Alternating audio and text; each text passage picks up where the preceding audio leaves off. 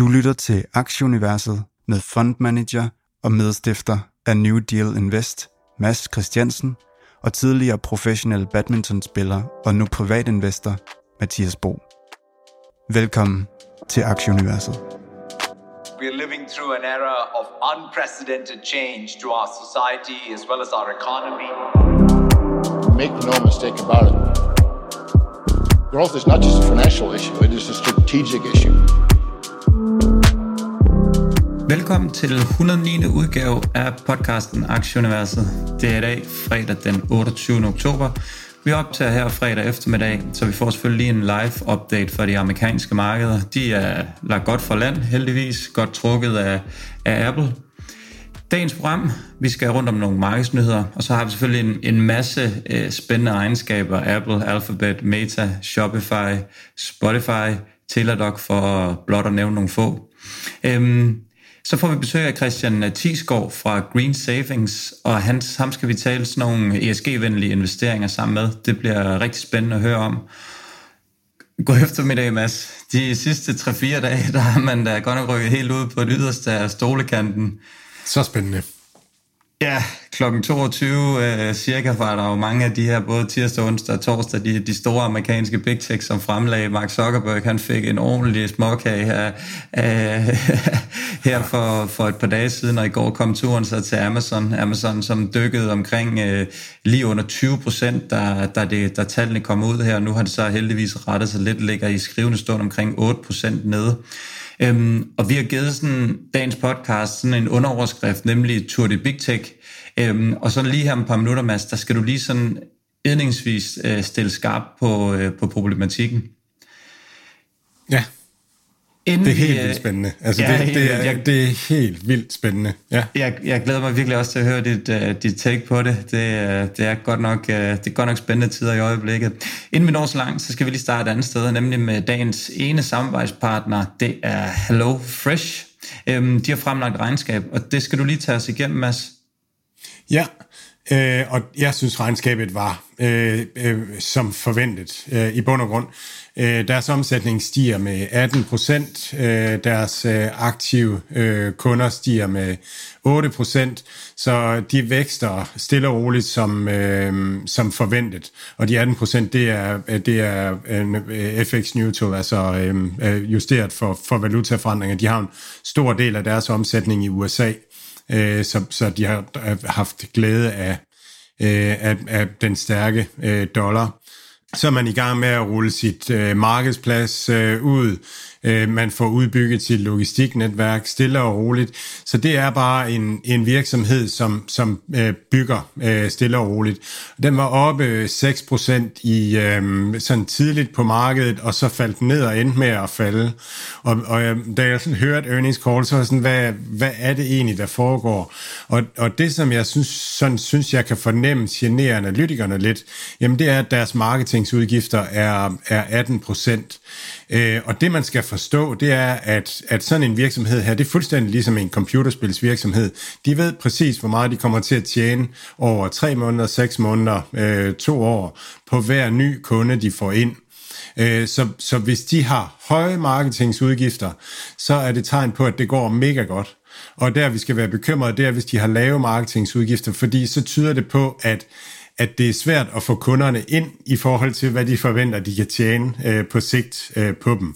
Øh, og de, øh, de, de øger måske ikke kun så meget, men, men de øger øh, øh, average order value øh, rigtig meget. Det gør de ved at sælge alt muligt olivenolie, og jeg tror også, de er begyndt at sælge vin og, og sådan nogle ting, som øh, man kan lægge øh, oven i kursen. Og så er de jo, øh, så er de jo samarbejdspartner her hos os, og, og jeg synes, at jeg har talt om det her før, øh, men, men en af de ting, som de er gode til her, det er faktisk at undgå, at inflations, øh, inflations forandringerne på fødevarepriser og på øh, logistik øh, slår igennem. Så det betyder faktisk, at deres sådan value for money er steget med 3%. Det vil sige, at, at øh, de har kun skulle give 3% af prisstigningerne videre til kunderne.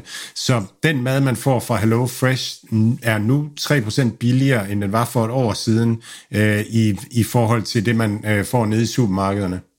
Det skal selvfølgelig ikke være nogen hemmelighed. Vi holder da kæmpe meget med Hello Fresh, når vi nu samarbejder med dem i den her podcast, så, så lad os da bare få det på det rene. Aktiekurs omkring 20 øh, euro. Øh, ja, hvordan, hvordan ser du den her kurs? Øh, er, det, er det et godt køb her? Ja, det er det. Altså, det er, de, de er jo købt... At de, lige nu er de jo, handler de jo til, at, at markedet tror til synligheden ikke rigtig på, at de kommer til at vækste mere, og tror ikke på de der øhm, på, at de kan ende med at lave den der EBIT-marginal på 10%, som, som de selv mener, der er i det. Og det er, det er simpelthen... Øh, efter min mening er det, er det helt forkert. Det er den, det er den optimale, den miljørigtige øh, måde at få mad hjem i køkkenet. Igen, det er, det er godt for familien, det er, er, er varieret. Øh, børnene lærer at spise noget, noget god mad og så videre. Og ja, altså nu blander vi regnskab og, øhm, og, og det hele sammen her, men, men vores lyttere kan jo få rabat på Hello Fresh. Øh, Mathias, hvordan er det, man gør det?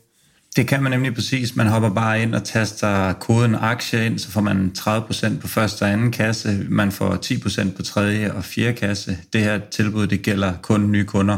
Så gør noget godt for jer selv og miljøet, og, øh, og hop ind og, og prøv det af. Yes, Mads, vi skal lige øh, rundt om indeksene, fordi at, øh, ja, det har jo set ganske fint ud. Uh, SAP'en er op uh, 2,64, uh, og igen med forbehold, det kan jo desværre nå at, at gå både den ene og den anden vej uh, indtil videre, men uh, nu er markedet i hvert fald åbnet. 5% oppe og 5% nede for to, ugen, det, det vil jeg godt lov. Omkring 2,64 ligger vi inde. Dow næsten op 5%, uh, Nasdaq op en halv procent, DAX'en op 3,75, og C25 er op uh, 2,8. 10-årig rente i, i USA ligger lige under 4, den falder en lille smule, olien er stedet lille smule, 8, 88 US dollars. Øh, euro-dollar-krydset, det er faktisk i par. Det var lige vippet over til, til fordel til, til euroen her øh, i, i, i går, og nu tilbage i par. Og så øh, har vi en, en bitcoin, som er stedet pænt, og en ethereum, der er stedet pænt. Også bitcoin ligger i, i 20.486, og ethereum er i 1.534. Ja, Bitcoin har virkelig virket som om, at den har selvtillid. Den, den tror virkelig på, på missionen nu, og er begyndt at, at tordne opad. Det, det, der jo også sker, det er, at, øh, at der, der har virkelig været meget snak i markedet om, at, at markedet er oversolgt, og så har der været snak om, at nu begynder Fed Pivot at komme. Og selvom at Fed gør det, som de egentlig hele tiden har, har sagt, eller man har regnet med, det vil sige 0,75 basispoint næste gang, 50 basispoint næste gang, 25 basispoint næste gang, og så en pause. Jamen, nu begynder vi bare at være tæt på der, hvor det begynder at føles som om, at, at det ikke lige er, er, øh, er en slag med en hammer hver gang, men at, at nu kan vi begynde at se til enden. Og det er jo noget af det, som aktiemarkedet hele tiden sådan skal være foran, det er, hvad, hvad kommer der til at ske 6-9 måneder frem i tiden.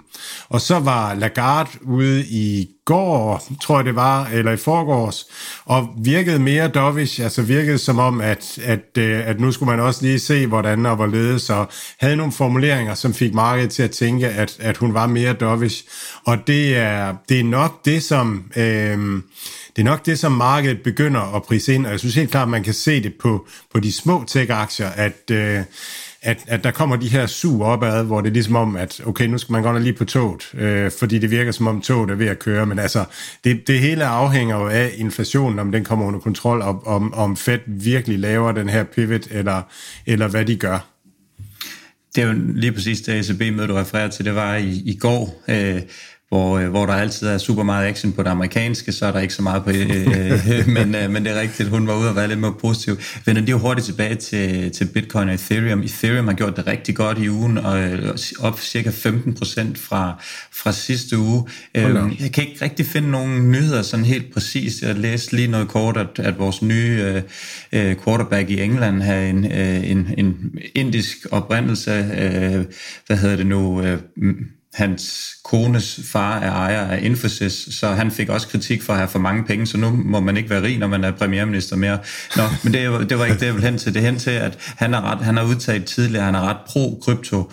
Øhm, så det er egentlig sådan den eneste nyhed, jeg lige sådan rigtig kunne støve op omkring den her stigning i uh, Ethereum specielt, og, og så er den så også trukket, trukket Bitcoin med op. Og du havde også lige en, en, uh, en Bitcoin-nyhed. Ja, ja, ja, ja, Bitcoin bliver nu, er, er, nu kan Cash App, øh, brugerne i USA, de kan bruge, øh, betale med Bitcoin via Lightning-netværket. Altså, øh, Bitcoin er jo for langsom en protokol til, at man kan bruge den til små betalinger, alt for dyr til det. Men øh, så kan man bruge Lightning-netværket øh, som sådan et, et andet lag, og så kan man øh, betale via det, og, og, og det er det, det er spændende. Det kunne godt gøre, at, at bitcoin faktisk bliver meget brugbar som, øh, som betalingsmiddel i, i fremtiden. Med hensyn til Ethereum, så, så, så var der jo den her, hvor, at, øh, hvor at man overgik til proof of øh, stake i stedet for proof of work for, for nogle måneder siden. Og jeg har ikke hørt noget sådan rigtigt til det og så videre, men, men hvis det virker, og hvis, øh, hvis der begynder at være en mere positiv stemning på markedet og sådan noget, så kan det jo godt være, at der ligesom er et, et lag der, som, som ligesom skal, skal indhentes. Men øh, er der nogen af jer lyttere, der, der har øh, en eller anden godt, godt take på øh, Ethereum, så endelig ind og skriv ind i, i, i vores øh, Facebook-gruppe Aktieuniverset og, øh, og, og kom med jeres take på det der. Vi skal lige en tur forbi øh, de faste delivery news. Ja, et, uh, meget lidt nyheder, der, alt fokus har simpelthen været på de der, der den der tsunami af, af spændende regnskaber, der er kommet. Altså, men øhm, nu kører der robotter rundt med pizzaer i Chicago. Øh, de vejer 40 kilo, og de kan medbringe 10 kilo pizza. Det vil sige, der er altså også lige til, til lidt cola, hvis det er. Øh, og så er der 12 kameraer på og live kommunikation, så man kan ikke lige øh, slå den med en hammer og, øh, og stjæle pizzaerne. Så, øh, men det er ude i sådan en, det er ude i en, i en øh, prøveversion og så videre, og man skal finde ud af, om de fylder for meget på fortovene og, øh, og sådan nogle ting, altså om, om de er sikre i drift og sådan noget. Men, men det, det bærer lige så stille derhen af, at, øh, at det kommer med, med sådan noget, så vi slipper for at gå på gaden og ned ad trappen og op ad trappen og alt det der. Vi har også en anden samarbejdspartner i dag, nemlig øh, Mastercard. De er ude med et nyt, genialt øh, business debitkort. Prøv lige at, øh, at radioforisk øh, klæde, klæde lytterne på med, hvad det går ud på. Jamen, øh, det, det er til virksomheder, øh, og det er et debitkort, så, og man kan styre, hvor meget ens øh, ansatte må bruge per dag på det her debitkort. Men det gør altså, at man skal ikke alt det der med at sende, øh, sende regninger og overføre penge frem og tilbage og så videre. Altså, så virksom, eller, eller de ansatte får direkte mulighed for bare at øh, at trække på, på virksomhedens konto, samtidig med, at virksomheden har kontrol med det. Så det er, det er mega smart og, og en lettelse i, i hverdagen. Så er der tre udgaver, som, som vi kender det fra, fra Mastercard. Der er standard, guld og platinum. Og øh, standard, det er sådan for den almindelige medarbejder, som, øh, som ikke rejser så meget og sådan nogle ting. Øh, guld er, øh, er den version, som, som vi kender mange af os fra, øh, fra Mastercard og sådan noget. Det er den, hvor der er rejseulykkesforsikring, syge, hjemtransport, øh, flyforsinkelse, øh, forsikring, øh, flybagage, øh, forsinkelse, forsikring, øh, afbestilling og, og så videre. Og det dækker også for, for familier og medrejsende øh, ægtefælle, samlever, børn under 21 år. Og så er der Platinum-udgaven, hvor man også får adgang til øh, lounges i, øh, i, i lufthavne, 1300 lounges overalt i hele verden, både København, Billund og Aalborg øh, har man priority pass med, når man, når man har det. Så det er til medarbejdere, der, der virkelig øh, rejser meget. Så ind og tjek det, og, øh, og, og få en nemmere øh, økonomi i, i virksomheden og holde styr på. Og jeg kan lige afsløre, at, øh, at det Mastercard, som jeg har fået af, af Mads, der er kun 500 kroner på, fordi han skal være helt sikker på, når jeg er nede i duppen og står inde på øh, Værte og gerne vil bestille et mask show mere, at, øh, at jeg ikke kan tage den ind over vores, øh, vores meget, øh, meget lave kassebeholdning. Så, så ja, der er 500 kroner, men det er trods alt bedre end ingenting. Øh, det, er, det, det er virkelig smart. Bootstrapping for businesses. Ja. ja, præcis. Godt til aktieuniverset også i hvert fald. Nå, Mads, vi skal rundt om den her øh, problematik, kan vi vel måske godt i øjeblikket tillade sig at kalde omkring øh, Big Tech. Øhm, hvad fanden sker der? Jamen, når man, når man sådan ser overordnet på det, så synes jeg, at det der sådan er samlet for, for Big Tech nu her, øh, i bund og grund på nær Apple, øh, og det, øh, det giver også mening, jamen det er, at, øh, at væksten er aftagende, og så er marginerne også øh, aftagende. Øh, og, og det, som, det, som aktieanalytikerne klager over og klynger lidt over, det er, at øh, der bliver investeret for meget. Behøver vi at investere så meget? Behøver vi at have så mange ansatte? Øh, behøver vi at, og, og det her, det her, det her? Øhm, og jeg tror, at, at, øh, at hvis man sådan lige zoomer ud og så ser historisk set på det, så de her store virksomheder, de vandt internet-æraen. Øh, så de er egentlig sådan hver især det, man kalder applikationer. Altså, de er, de er et, et program eller et sted eller en app, som gør det nemt at bruge mobil internet. Facebook gør det nemt at, at holde følge med i folk, i, i venner og bekendtes liv og finde nyheder på det mobile internet. Øh, Microsoft gør det nemt at være virksomhed på det mobile internet. Google gør det nemt at finde rundt på det mobile internet. Så det er det, der har givet dem styrken. De var first movers, og de blev de største i det her. Det er deres virksomhed. Apple er faktisk også, kan man også se som en applikation på det mobile internet. Det, det er bare startet som en hardware-ting. Det er en telefon, og, og telefonen er nærmest sådan en sidefunktion i dag. Altså det, alt det, det, men det er et redskab for os til at bruge det mobile internet. Øh, men de er den eneste, som er integreret som en hardware-applikation, og det er måske det, der giver dem styrken. Fordi jeg tror, noget af det, der sker, det er, at det her med at være en applikation på internettet, det er ikke længere sådan en unik ting. Øh, der er så mange applikationer nu. Som eksempel, så, så hvis, hvis jeg for fem år siden gerne ville have en pizza øh, hjem, så vil jeg starte med at google det. I dag, der går jeg ind på Just Eat, øh, Just, Just Eat-appen og så videre. Og hvis, hvis Pepsi gerne vil smide en reklame efter mig, øh, så gør de det på Just Eat-appen, fordi at, at der er alligevel ved at købe pizza, så det er der, de kan få mig til at købe den nye med, med twist of lime, eller, eller hvad det nu er. Øh, så på den måde har, har det ændret sig, så der, der er meget mere konkurrence øh, for de her applikationer. Og det vi så det vi så ser dem gøre, og som jeg egentlig tror er det rigtige, det er, at de har deres legacy forretning, og den skal de på en eller anden måde øh, altså få fortsat i det, som man kan kalde software 2.0, som handler meget mere om artificial intelligence og cloud, øh, og om at bruge data. Og det er, det tror jeg, det vi ser dem gøre. Øh, vi ser, øh, vi, ja, det er jo helt oplagt ved Meta, ikke også, at de investerer vildt meget, men, men vi ser det også ved Google, de ansætter en masse mennesker og satser på, på de her ting. Og Microsoft, lidt, lidt det samme også, de investerer rigtig meget i, i det fremadrettet. Og Microsoft er ikke sådan helt, som jeg ser det i hvert fald med på den her, øh, på den her øh, cloud-æra. Øh, altså vi bruger, eller jeg bruger Microsoft, vi bruger Microsoft i New Deal Invest, og det er godt nok ikke nemt at bruge. Altså, hvis, hvis der er et eller andet, man ikke kan finde ud af i forhold til administration af mails eller sådan et eller andet, så kan man google, og, og det tager en krig at finde ud af, så det virker ikke som, som det, den gode ting for, for små og mellemstore virksomheder i hvert fald. Så de er nok ikke så gode som applikationer mere. Tror, tror du, de har styr på det? Tror du, de har tjek på det derovre? De kan selvfølgelig ikke øh, altså, styre alle investorerne. De kan selvfølgelig lave nogle tiltag, så, så aktien bliver stærkere, men, men det kan de trods alt ikke styre, hvad, hvad, hvad folk, øh, eller styre, hvad folk tænker om det.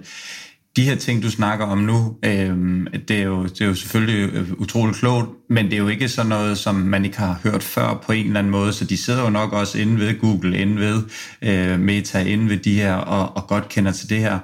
Tror du, de har styr på det? Ja, det tror jeg i den grad, de har. Altså, jeg tror, at, jeg tror godt, at de kan se, at det er det, de skal for ligesom at komme videre. Jeg tror godt, øh, jeg tror, at det, det Mark Zuckerberg kan se, det er, at det han sad på, som for fem år siden var en guldgruppe, hvor han var, var den eneste og kongen af reklamer, altså han kan godt se, at det, øh, det øh, var ikke ved. Microsoft kommer ud med, med og, og når de sådan snakker om, hvor er svagheden, det er små og mellemstore virksomheder, så de, de skal ud og opfinde den næste generation af deres øh, produkter. Og jeg tror lidt, at at det er det skifte, øh, vi ser. Vi så det med Adobe, øh, som var ude og købe, og hvad var det, den hed, den lille virksomhed for øh, Figma, for helt vildt meget, fordi deres legacy-struktur var blevet for gammel. Så jeg tror, at jeg tror, at virksomhederne har fat i det rigtige. De er nødt til at investere. Hvor at en, en, en anden ting, det er det her med, hvis du har været en virksomhed, som bare har haft medvind på cykelstier, og du er first mover, der er ingen, der har kunne røre dig, du har siddet på en, en, øh, en pengemaskine af den anden verden, og du ansætter bare, altså hvor skarp bliver din organisation efter 10 år med medvind? i forhold til en, en ny lille virksomhed, som har skulle bootstrappe øh, hele vejen, og virkelig har skulle, øh, skulle være genial for at få hul på tingene. Så jeg er ikke sikker på, at at de store virksomheders organisationer nødvendigvis er en fordel. Jeg, jeg tror godt, at det kan være en ulempe, men den fordel, de har lige nu, det er, at de har penge. Altså, cash er super svært at, at få fat i i øjeblikket, så, så, så jeg tror, at de gør det rigtige med at investere. Men det er ikke det, investorerne kan lide. De investorer, der sidder i de her virksomheder, de har været vant til det der med, at, at, at marginalerne var, overskudsgraden var stigende, og omsætningen var stigende, så det var bare flere og flere penge, og nu, nu ser det lige pludselig ud på en anden måde. Så, så, så jeg tænker, der er muligheden for, at der er et skifte. Og det kan også sagtens være, at det her det bare er en, en lille cyklisk nedgang, og så, øh, og så buller de der ud af. Men det, bliver, det synes jeg bliver sindssygt spændende at følge med i de næste år. Fordi hvis det, hvis det bliver det, jeg taler om, kommer det til at ligne lidt dengang i uh, .com, hvor at, at, uh, at de lige uh, faldt rigtig meget, og så, så stod de stille i en del år, mange af de her uh, største dominerende virksomheder. Er der, er der nogle af de her selskaber, at, uh, The Big Five, vil sige, dem vil du ikke samle op? Jeg, jeg, jeg, jeg, jeg, tænker, jeg tænker, Meta er virkelig i problemer, og Snap er, er i problemer, fordi deres forretningsmodel er truet. Øh, Google er også ramt af, at der er mange flere reklamer, altså mange, der er Connected TV, og som jeg lige sagde, Just Eat Takeaway sælger Pepsi-reklamen meget mere relevant på det rigtige tidspunkt til den rigtige bruger. Øh, øh, Fintech-platformene kommer med reklamer også, så, så reklamerne, der er konkurrencen større, og you, altså vi så YouTube øh, have negativ vækst, øh, vi kommer tilbage til hver enkelt selskab senere hen, øh, så, så, øh, så den, den tænker jeg også er, ja, er so-so. Jeg synes egentlig, Amazon sådan umiddelbart virker som den bedste. De er størst på clouden, og, øh, og de har investeret rigtig meget i næste generation af e-commerce. Øh, og så er, er Microsoft nok mit, mit valg nummer to. Øh, ja. Vi skal lige forbi nogle andre markedsnyheder. Øh, ja, øh, mandag der blev øh, præsident Xi officielt valgt igen. Der var lige en øh, mester, der lige skulle, øh, skulle smides ud af, af den her partikongres. Ja. Øh, og øh, ja, der er mange gidsninger. Ja, jeg tror der, personligt tror, der går et stykke tid, hvis vi, inden vi ser ham igen, hvis han er heldig. Øhm, og så, øh, ja, så er det ligesom øh, banen vej for, for øh, præsident Xi igen. Og det er jo det her med, at, at han og hans ledere øh, ligesom sætter den her kinesiske ideologi over øh, den private sektor. Og det skal jeg love for, fik investorerne til at, at flygte ud. Der var også nogle rygter ude omkring, at, at de egentlig havde faktisk havde bedt investorerne om ikke om at sælge ud op til det her, og så først bagefter give dem los, så, så der ligesom stod i kø ved, ved notafskænge, øh, notafsgang ved, øh, ved, hvad hedder det nu, efter partikongressen her. Blandt andet så tror jeg, at Alibaba var nede omkring 15 procent mandag. Det rettede sig så lidt, øhm, øh, og, og sådan, hvad jeg sådan lige kan fornemme på vejenrørene, så, så virker det lidt som en, en panik, øh, panik øh, sell-off i et, i et usikkert marked. Øh, den, den, de bouncer tilbage, de kinesiske aktier i midtugen, men, men så får de så også en, en gang tør tæsk i dag. Jeg tror, han sikkert sidder i, i Hongkong er nede omkring, eller hvad, det er lukket nu, men nede omkring 4 procent.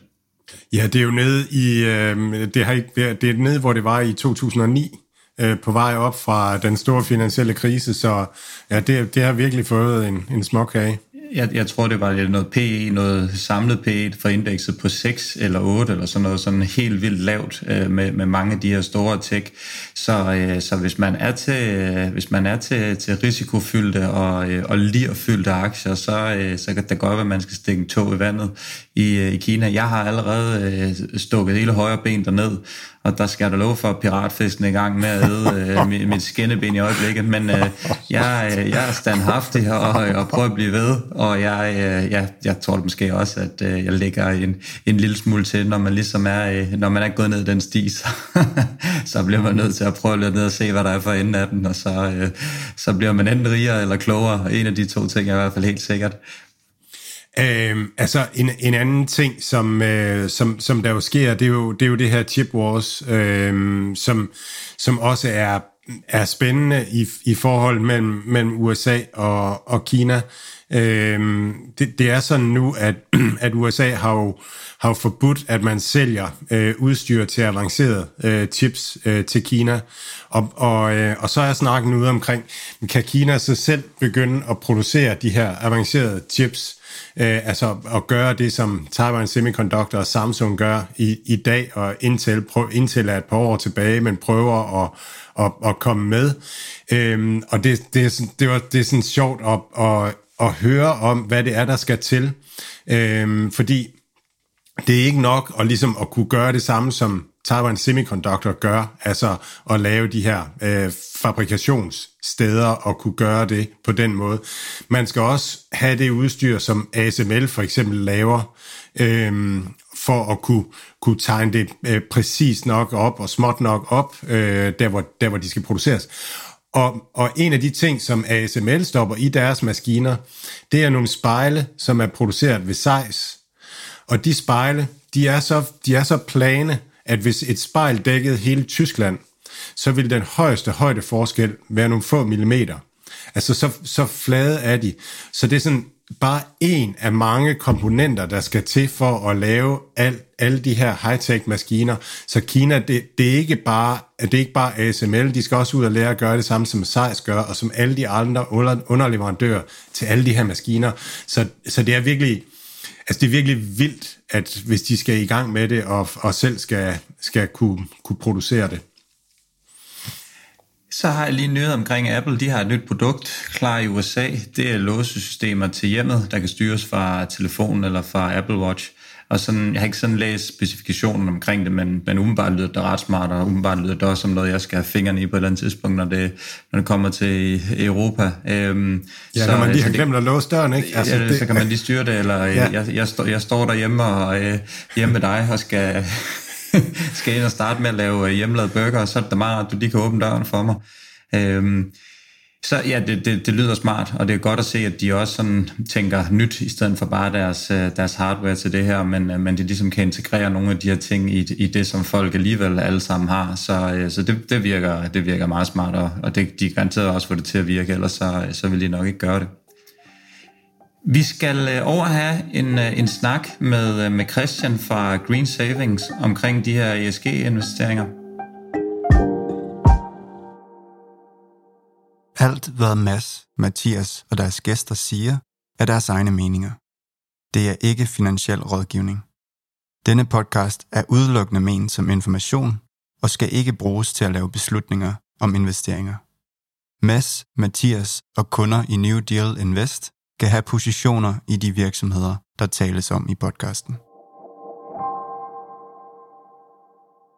Velkommen til øh, Christian Tisgaard fra øh, Green Savings. Tusind tak, fordi du kom og fortæller os om ESG.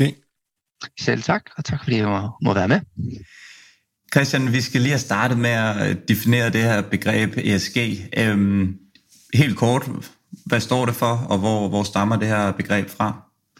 Ja, jamen øh, lad os starte med, hvad, hvad det står for, fordi øh, det er jo tre bogstaver, der repræsenterer hver sit engelske ord uh, environment, social og governance. Og sådan frit oversat til dansk, så er det jo de miljømæssige forhold i et selskab, det er de sociale forhold, og så er det uh, selskabsledelsen, altså god selskabsledelse, og oversætter man det tit med. Så det var en kort uh, forklaring på, hvad det, hvad det egentlig er. Så ligger der en masse underbegreber under det, øh, som, som binder ind i det, og det kan vi så vende tilbage til. Men, Hvor kommer men, det fra, Christian? Ja, jamen, øh, der er ikke et entydigt sted, hvor man kan sige, at ESG starter fra. Men det her med at, at kigge på andre ting end finansielle forhold, det starter helt tilbage i 60'erne, hvor, øh, hvor der er holdninger til politiske temaer. Det er meget gerne der, det starter. Og dengang var det tobaksproduktion og apartheid, man sådan ikke synes var det fedeste i verden at, at støtte op om med sine investeringer.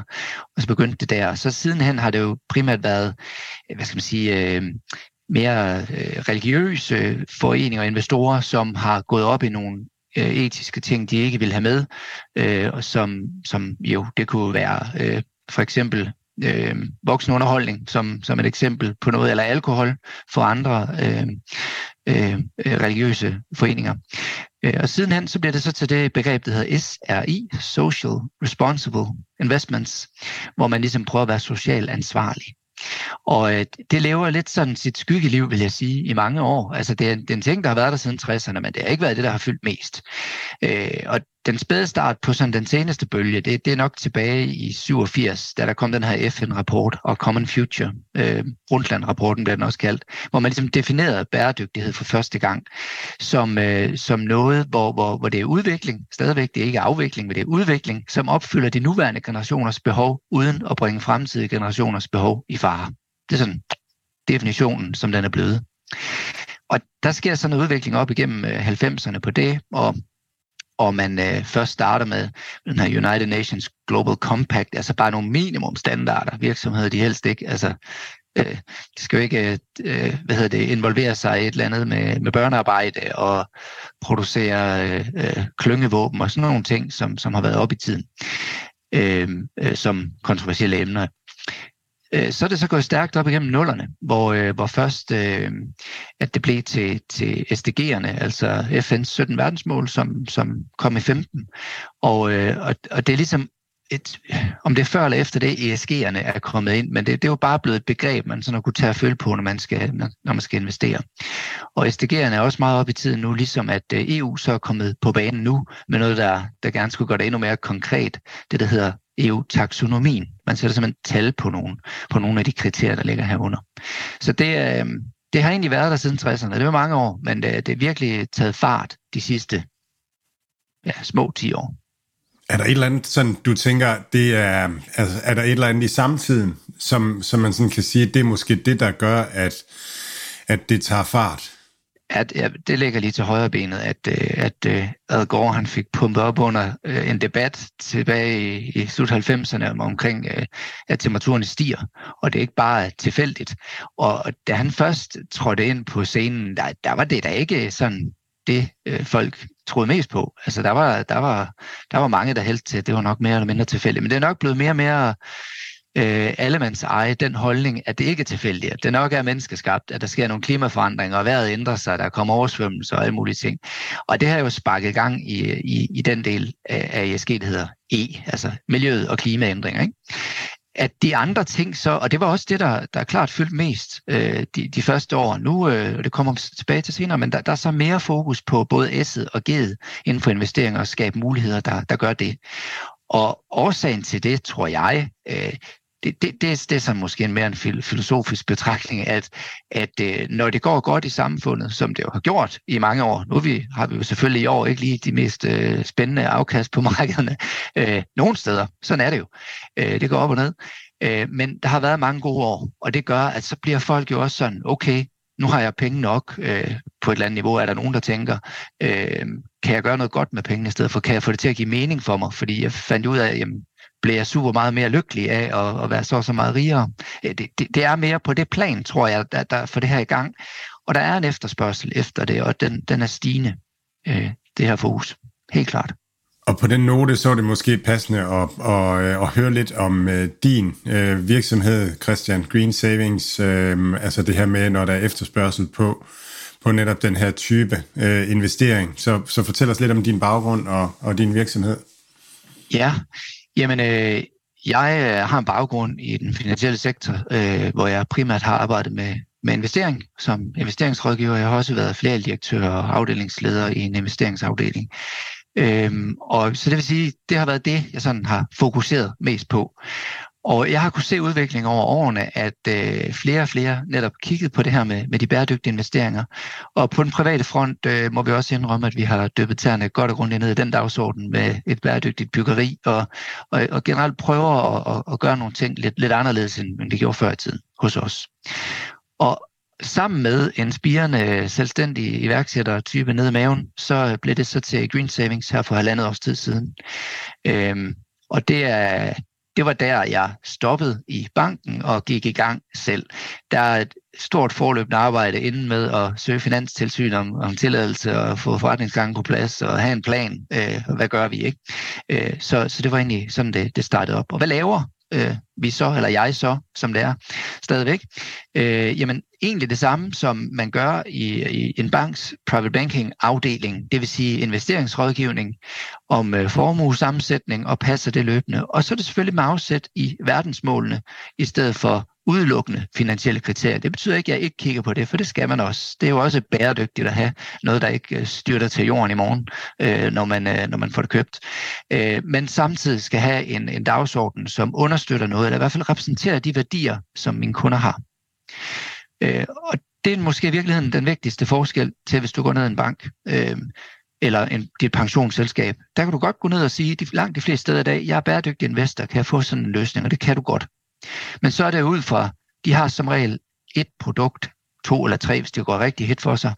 Og så handler det tit om, at der ikke er fossile brændstoffer øh, inkluderet i, øh, i porteføljen, eller selskaber, der arbejder med det, ligesom at de, øh, de også måske udelukker nogle, nogle andre faktorer, øh, gambling, øh, øh pornografi, øh, alkohol øh, eller brud på FN's øh, konventioner. Ikke?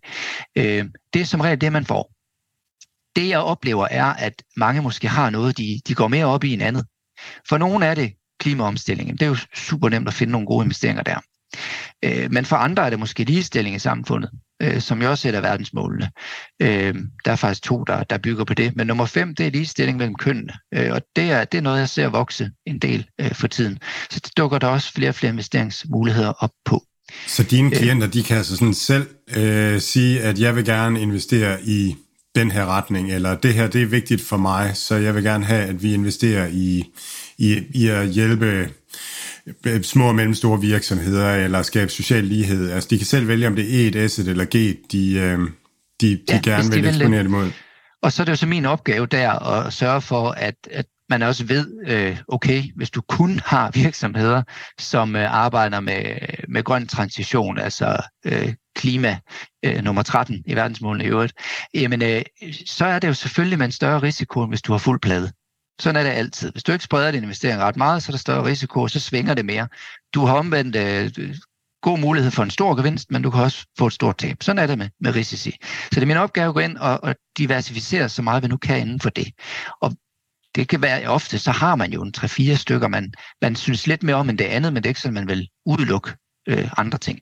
Så de fleste har en god bred portefølje, hvor de så sætter deres aftryk inden for noget, hvor vi overvægter nogle ting, øh, de, de bedre kan lide. Det er ofte sådan, det, det, det går. Hvordan, hvordan foregår det med, øh, med de her sådan, altså er det meget ved ETF'er, eller er du ude og håndpikke virksomheder? Fordi det er jo, nu kommer vi tilbage til det her med klass, øh, klassificering, men det er jo en lille smule øh, elastik i metermål. Det er jo meget, som du siger, meget subjektivt, hvad jeg mener er det rigtigt. Går jeg, er det, det vigtigste for mig kun øh, ligestilling, eller at ikke at investere i tobak eller noget? Øhm, så så hvordan, hvordan foregår de her ting her, og ligger der ikke ekstremt meget sådan forarbejde med, med de enkelte kunder, fordi det må jo kræve utrolig mange lange snakke med at finde ud af, hvor præcis man, man ender henne, og hvilken type det er. Kan du ikke sådan prøve at forklare lidt om, øh, hvordan, de her, øh, hvordan det går til? Jo, det kan jeg godt. Øhm, Jamen, du har ret i det sidste, du siger, at det kræver noget forarbejde med hver kunde. Men det synes jeg jo netop også, at det er værditilbud, der skal være, når du yder investeringsrådgivning. Fordi ellers så kan du lige så godt gå ind i kataloget og finde en bred investeringsforening, der tager det hele, for der er ikke rådgivning i det. Rådgivning, det er jo, når man rammer nogen på, hvad de gerne vil, og hvad deres drømme er. Ikke? Og, og kan tilpasse det. Ja, det tager, det tager der længere tid. Men, men sådan synes jeg også, det skal være, så man får noget for, for sine penge. Det betaler man jo for at få. Øh, jeg, jeg mener ikke, at man, jeg mener, man betaler for meget for det, man får, meget, altså hvis du går ind i en, i en større bank. Det er, det er primært ETF'er, jeg benytter mig af. Øhm, og det er der flere årsager til. Altså, og den, de to største, det er selvfølgelig, at det er et prisbilligt alternativ øh, til investeringsforeninger, som er aktivt forvaltet. De er jo oftest dyrere og ligger et spænd, lad os bare sige, mellem halvanden og 2 procent. Det er sådan det gængs inden for aktier, så er obligationer selvfølgelig lidt billigere. ETF'er, jamen der kan du få altså de billigste, der ligger ned omkring 0,05 procent i, øh, i omkostning. Ikke? Op til de dyreste, som vel er semiaktive, det ligger på 0,65. Så der, der er stor forskel. Og, og den anden øh, store grund, som jeg synes er væsentlig, for selvfølgelig kan du finde investeringsforeninger, der er gode, selvom de koster meget, for det er jo altid argumentet. Vi slår jo markedet, så bare roligt. Det kan godt være, at vi er dyre, men men det tjener vi jo hjem til dig, så det gør jo ikke noget. Og det er også rigtigt, det er der nogen, der kan. Der er faktisk helt præcis øh, 15 procent af dem, der kan det, hvis man kigger på 10 års sigt. De resterende 85 procent, de slår ikke markedet på 10 års sigt. Og det er en undersøgelse, der hedder SPIVA, SPIVA, hvis man er nysgerrig på det, der laves hvert år. Så det svinger selvfølgelig lidt fra land til land og fra år til år, men generelt er konklusionen jo klar, at øh, du skal have en heldig hånd, hvis du skal ramme den investeringsforening, der slår markedet år efter år i 10 år. Og det er jo mange investeringshorisont, så det er jo relevant at kigge på. Øh, det betyder ikke, at jeg ikke bruger aktivt forvaltede fonde, fordi det er klart, at nogle af de verdensmål, vi har her, er så målrettet, at det kræver noget, noget undersøgelse, noget baggrund, og det er selvfølgelig dyrere, når du skal grave dig ned i ting. Sådan er verden også skruet sammen. Øh, så, så der bruger jeg data fra, fra Morningstar, jeg abonnerer på, hvor jeg går ind og kigger på, på historisk performance også, både på, på, på verdensmålene, men selvfølgelig også på de, øh, de økonomiske faktorer. Og så slutligt, så er det heller ikke fordi, der er ikke nogen af dem, der har enkeltaktier. For det er der også, og det er vi nogle gange nødt til at, at finde. Øhm, og, og igen, jeg har sikret mig god analysedækning øhm, på den niveau, som, som man nu kan som, som enkeltmand her. Det vil sige, at jeg har fuld analysedækning fra Morningstar, og jeg har også fra, fra Saxo Bank, så jeg kan se, hvad de, hvad, hvad de synes om de enkelte aktier. Og det er jo så holdningen, og så kan jeg jo vælge mellem dem. Og hvornår kommer vi ud af det? Jamen det gør vi jo, hvis der er en eller anden øh, speciel, et specielt ønske hos kunderne. Og vi, vi skal snakke lidt om dilemmaer om lidt, men, men et af dem har jo i hvert fald tidligere været atomkraft. Er det bæredygtigt, eller er det ikke bæredygtigt? Og øh, det, øh, der var gængs holdning for halvandet år siden, eller et år siden, bare det var, at det var det ikke. Så det fandtes ikke i bæredygtige investeringsforeninger. I EU-taksonomien er det og naturgas jo blevet stemplet som øh, grønne investeringer. Øh, så det har jo selvfølgelig betydet noget for fondene. Men dengang jeg startede med en af mine kunder på, på det her område, og, og han synes det var interessant, jamen øh, så var vi inde og finde en enkelt aktie, øh, som hedder Cameco fra Nordamerika, fra Canada, som, øh, ja, som en af verdens største øh, inden på det her område. Og øh, ja, der var, det havde en heldig hånd med, vil jeg sige. Øh, men, men det er jo et eksempel på, at man er nødt til nogle gange at gå ind og gøre det. Så er det klart, så ligger der noget baggrund i, at han selvfølgelig også skal forstå, at, at det er selvfølgelig med en større risiko at gøre det på den måde. Men øh, så længe alle er enige og har snakket om det, så går det jo fint. Christian, vi, vi holder lige fast i det her klassificering, eller klassificering, fordi, at det fik jeg heller ikke sagt igen, Nå, nu vi tror alle er med, men øhm, fordi det, det, det her med, hvad er bæredygtigt og hvad er ikke bæredygtigt, det er jo som jeg lidt sagde før, i hvert fald for nogen elastik i metermål, kan man sige, jo, men det er bæredygtigt med elbiler, det er det, men hvis der lige pludselig kommer øh, 200 millioner brugte batterier, som skal, skal afskaffes hver tredje år, så, så kræver det af noget, der bliver, at det så bæredygtigt. Sæt en vindmølle op, ja, når den kører, så, så er det også bæredygtigt, men der skal bruges rimelig meget metal til at lave en vindmølle og, og de her ting.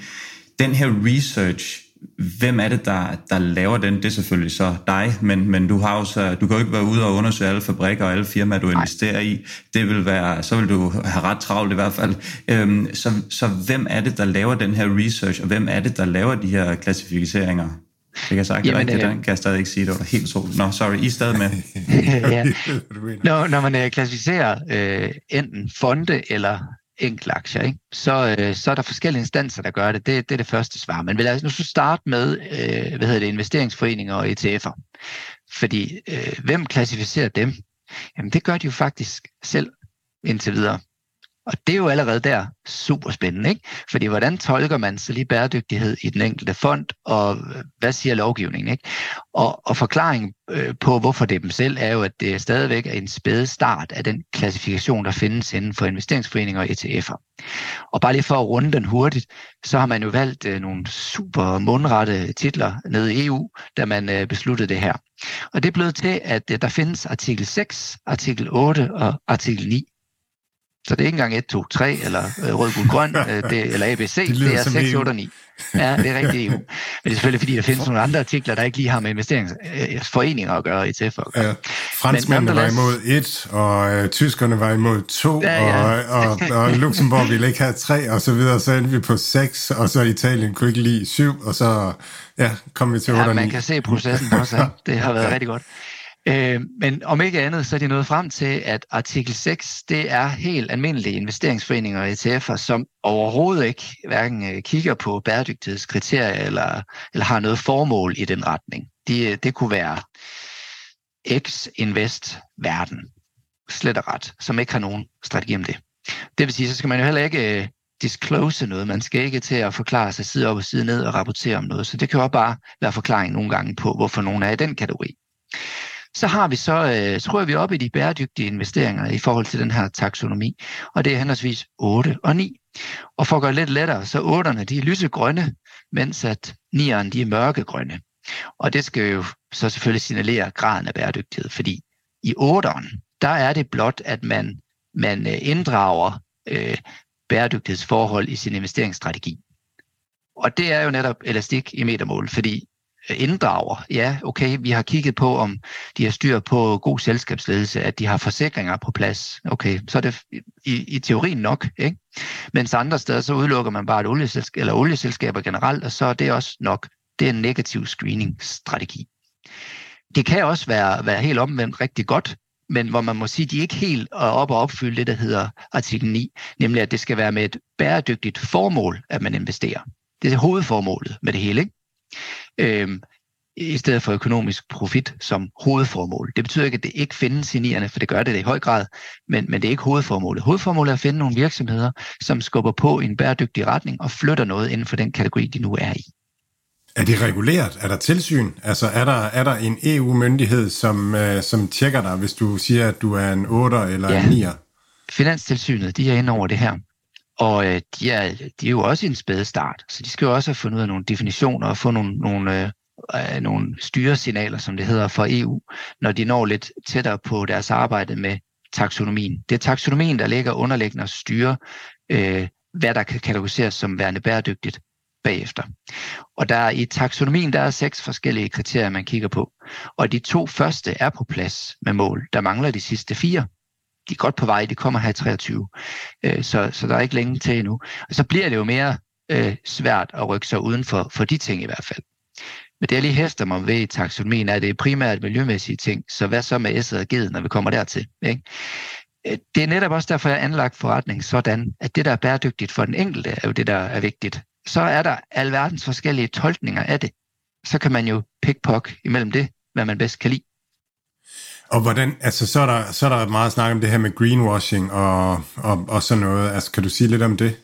Fordi det, Jamen, det, det lyder som om, at altså, det, det er jo i, at, som jeg forstår det, så er det jo fonde, der, der ligesom øh, piller, har en eller anden portefølje, så piller de deres tobaksaktier ud, og så siger de, at, at det er grønt, eller piller deres øh, kulkraftværker ud. Ja, før taksonomien her med klassificering øh, i 8 og 9, der, der hed det jo en kant øh, bæredygtig og bedre verden og alt muligt. Ikke? Øh, nu er der blevet lidt mere ro på, på de der betegnelser, ikke? fordi det bliver også noget, noget rigtig rod at blive taget i greenwashing. Det gør det. Og det, er man i højere grad opmærksom på nu, kan jeg se, i forhold til, til til den vilde start. Ikke? Og det, det er jo godt. Men, men der er et stykke vej til nu til, at jeg synes, at det her det er tilpas øh, øh, stringent og reguleret. Ikke? Øh, det er der virkelig. Så man skal have øjnene åbne. Man kan ikke bare, i mine øjne, gå ind og købe og kigge på en, en, en kursliste, øh, og man kan jo frasortere øh, på diverse handelsplatforme øh, ud fra, fra de her klassificeringer også, så du vælger kun artikel 9, men gå nu altid ind og kig på beholdningen og kig kritisk på det. Synes du, det her det er bæredygtigt? Ikke? Og hvis man skal nævne nogle ting under dilemmaerne, så kunne det jo også være, nu, nu er du lige til højre benet, der bare sorterer fossile brændstoffer fra, ikke? men hvis du tager nogle andre ting, i mange af de her ESG-fonde, de ligger rigtig, rigtig tungt i øh, for eksempel øh, Meta og Facebook, eller ikke Facebook, undskyld, øh, Amazon og øh, Alphabet, øh, de store øh, IT-selskaber. Øh, det er der jo nogle, i hvert fald nogle opmærksomhedspunkter på, på, på den, der hedder governance, altså hvordan sikkerheden er i det. Der er også noget på, hvordan, øh, hvordan de gør verden til et bedre sted. Er, er det virkelig det, de gør? Var det det, investor mente dengang, at investor gerne vil have en bæredygtig investering? Var det, jeg vil bare have noget, der ikke øh, udleder CO2, eller, eller øh, skal det, skulle det skubbe noget i en bedre retning? Hvad var det, de egentlig vil? Altså selve formålet med, med det og intentionen med det, er det opfyldt ved det? Spørgsmålstegn. Øh, det næste kunne være, når man så finder en, en aktie som Coca-Cola for eksempel øh, deri. Og der er vi ude på et helt andet plan, ikke? fordi Coca-Cola på ESG ser faktisk fint ud. De øh, relativt til det, de laver, så er de gode til at, at skære ned for vandforbrug, som jo er en stor ting hos dem. Så de sviner ikke, øh, ikke, øh, ikke frygtelig meget. De er gode til på det sociale og placere fabrikker i socialt udsatte områder og, og understøtte med en rimelig løn. Fedt. Og på GID, øh, jamen de driver jo egentlig et godt selskab, også rent økonomisk, som har hævet udbyttet, jeg tror det er hvert år de sidste øh, nogle 40 år. Ikke? Det, det kan vi ikke rigtig klage over, vel? Øh, det ser fint ud. Så, så er der bare det, som ESG ikke dækker. Det er, hvad er det, sukkerholdige læskedrikke kan gøre godt for vores verden i dag? Udover det smager jo godt, altså det kan vi alle sammen blive enige om, men det har virkelig også nogle negative effekter, ikke? Og det fanger man jo ikke altid i en ESG-måling. Så man er bare nødt til at gå ind kritisk og forholde sig til det. Og det er der heldigvis også investeringsforeninger og ETF'er, der gør, øh, øh, og har deres version af sandheden. Ikke? Ligesom investor har et eller andet sted, og jeg har, og I har. Og det er man bare nødt til at fortælle om, hvad er det så for dig? Og det ligger jo også i lovgivningen, at man skal ind, øh, som, det, som det hedder, og, og, og kende kundens bæredygtighedspræferencer, som det er nu. Og det, det er så op til, til den finansielle rådgiver og, at definere, hvad, hvad, hvad er det så? Øh, hvad, hvad er de forskellige præferencer, du kan vælge hos dig? Og det der er der en masse gode hjælpe- og styreværktøjer til, så det er fint. Øh, men det ændrer ikke på, at det nok ikke er alle, der, der, der valgte ind i, øh, i banken og sagde, jeg vil være bæredygtig investor, som, som, som tænkte lige på, på Meta og på Coca-Cola, da de gik ind ad døren. Det var nok noget andet hvor jeg ja, Ja, det er helt vildt, helt vildt spændende. Er det en lov, at, at man skal tage kundens bæredygtighedspræferencer med, eller er det en retningslinje, eller hvordan? Det er en lov. Det er MIFID 2, som det hedder på spændende øh, lovsprog. Øh, og der blev, der blev lavet en tilføjelse her den 2. august til det. Så der blev det lovpligtigt. Så når I går ind i en, øh, en institut for investeringsrådgivning i dag, så vil de spørge til det her på en eller anden façon. Ja. Og det er klart, at i mit selskab, der, der, Øh, jeg kan ikke kalde det, hvad det er, og sige, at det er bæredygtige investeringer, og det vil jeg heller ikke, uden at gå rigtig ned i den. Ikke? Det er jo derfor, at det, virker, det er jo hovedformålet med, med det her. Ikke? Det er rigtig spændende, altså også bare det her med, at det er, det er så nyt, altså der er, en, der er en god intention, og der er en masse, der, der, der rykker på det og gør et eller andet, og så, øh, og så det der med ligesom at få sikre en, en ensartet kvalitet til forbrugerne, og, og sådan noget, der er virkelig langt igen, lyder det samme. Det er der. Der er rigtig langt igen. Øh, så, så man sige, på et overordnet plan, så er det jo også det, der skaber et marked. At der er forskellige syn på sagen. Ikke? Det er også derfor, at en aktie kan stige og falde. Det er fordi, der er forskellige syn på sagen. Hvis vi alle var enige, var der ikke noget marked. Øh, så sådan vil det også være her. Og, og det gode, det, det, det kan jo godt lyde lidt sådan deprimerende, når jeg siger sådan, men det er det egentlig ikke, fordi der er trods alt noget konsensus om, hvad en mm. bæredygtig retning er. I langt ja. stykke hen ad vejen. Ikke? Og med ESG'erne, og med taksonomien især, som sætter nogle mål på, så skubber du og tvinger du politisk set, fra politisk side af, nogle virksomheder til at gøre noget i en bestemt retning. Og den bestemte retning, det er jo så selvfølgelig at reducere CO2, hvis det er det, vi taler om. Øh, øh, understøtte biodiversitet er en anden ting, som, som er en af de store øh, på, på agendaen nu. Der er gender equality, altså lighed mellem kønnene. Øh, Øh, man har jo set i Frankrig, har man jo været forud for det her, men jeg tror, det, det bliver bredere. I Frankrig i 2011, der, der indførte man, man øh, en, en tvangsnummering i øh, bestyrelser i de børsnoterede selskaber på minimum 40 procent kvinder. Så øh, ikke overraskende, så steg andelen af kvinder i ledende stillinger fra 10 procent i 2009 til her i 2019, der hed den 45 procent. Det, det, det, det er et kæmpe spring. Men også noget, der var interessant, det er jo den professor, der undersøgte det. Øh, bare for at sige, at det hænger sammen det hele, derfor jeg skal nok komme til pointen. Det er, at, øh, at i den her øh, doktorafhandling, der når de frem til, at i året efter, at man har fået den første kvindelige repræsentant ind i en fuldstændig 100% mandsdomineret bestyrelse, der kan man se en forbedring på de miljømæssige performance i selskabet på 14 procent og det er ud af 3200 selskaber, så de, de har undersøgt det her grundigt. Så der er en eller anden ting med at diversitet. Nu, nu er det kvinder, vi tog fat i her, men det kan lige så godt være, være øh, lande og etniciteter, øh, aldersgrupper, for ikke at sige det, så det ikke bliver mm. en flok øh, gamle, sure mænd, der sidder i bestyrelsen, at man har lidt forskelligt øh, derinde. Det giver alle sammen gode inputs og er med til at støtte den her dagsorden. Det er derfor, alting til sammen, det skal nok få løftet barn. Det er jeg slet ikke i tvivl om. Det er det, der kommer til at ske, og det er derfor, det er vigtigt at gøre det i min verden. Jeg, jeg synes, øh, jeg lægger mærke til, at du siger det her, at, at det jo stadigvæk, selvom det er noget, der, som du fortalte, har, har været her mange eller mange år på, på, øh, på vej, så, øh, så er det først her, her på det seneste, det er begyndt, og det er sådan stadigvæk for finanstilsyn rundt omkring øh, svært at definere, og, det, og som vi har været inde på her, er det jo nærmest også umuligt, ikke? fordi for eksempel, når jeg sidder her, så tænker jeg jo, jamen, sådan noget som fedme er et af de største problemer i verden, i hvert fald i, i, i de lande, hvor øh, slik er tilgængelig og sodavand og sådan nogle ting. Ja.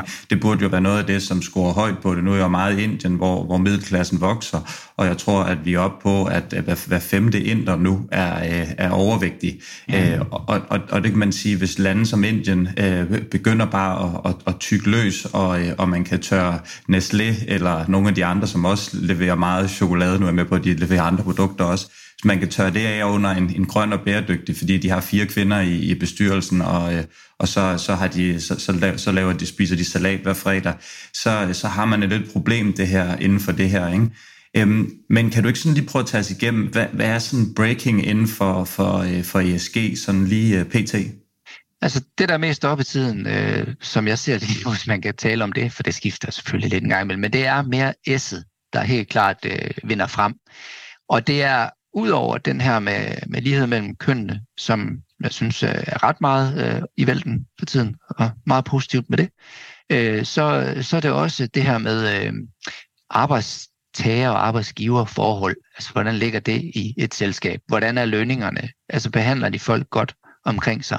Fra at det tidligere, der kunne du godt øh, nu sidder jeg her med situationstegn i øh, noget, der bliver optaget, det er jo åndssvagt, men øh, før i tiden kunne man godt løse problemet ved at sige, at vi giver til en fond, som øh, støtter hvad ved jeg, plantet træ eller et eller andet, eller øh, understøtter et samfund øh, nede i Afrika. En lille fond, ikke? Så i virkeligheden var nærmest ingenting. Det kunne man godt.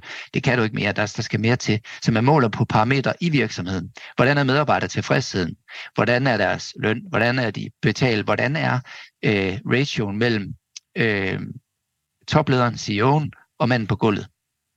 Det er, det er der tal på, der indrapporteres på øh, hos, øh, ja, nu er det Sustainalytics, jeg bruger, men det gør de alle sammen, dem der, der laver, laver data på det her. Det indgår øh, bestemt, når man kigger på, på de her ting. Så det, det er en større palette, de skal omkring. Man kan ikke længere sige, at øh, vi, vi spiser grønt hver fredag, som du siger. Det, det, bliver, det bliver en større plade, de skal ind og, og spille på.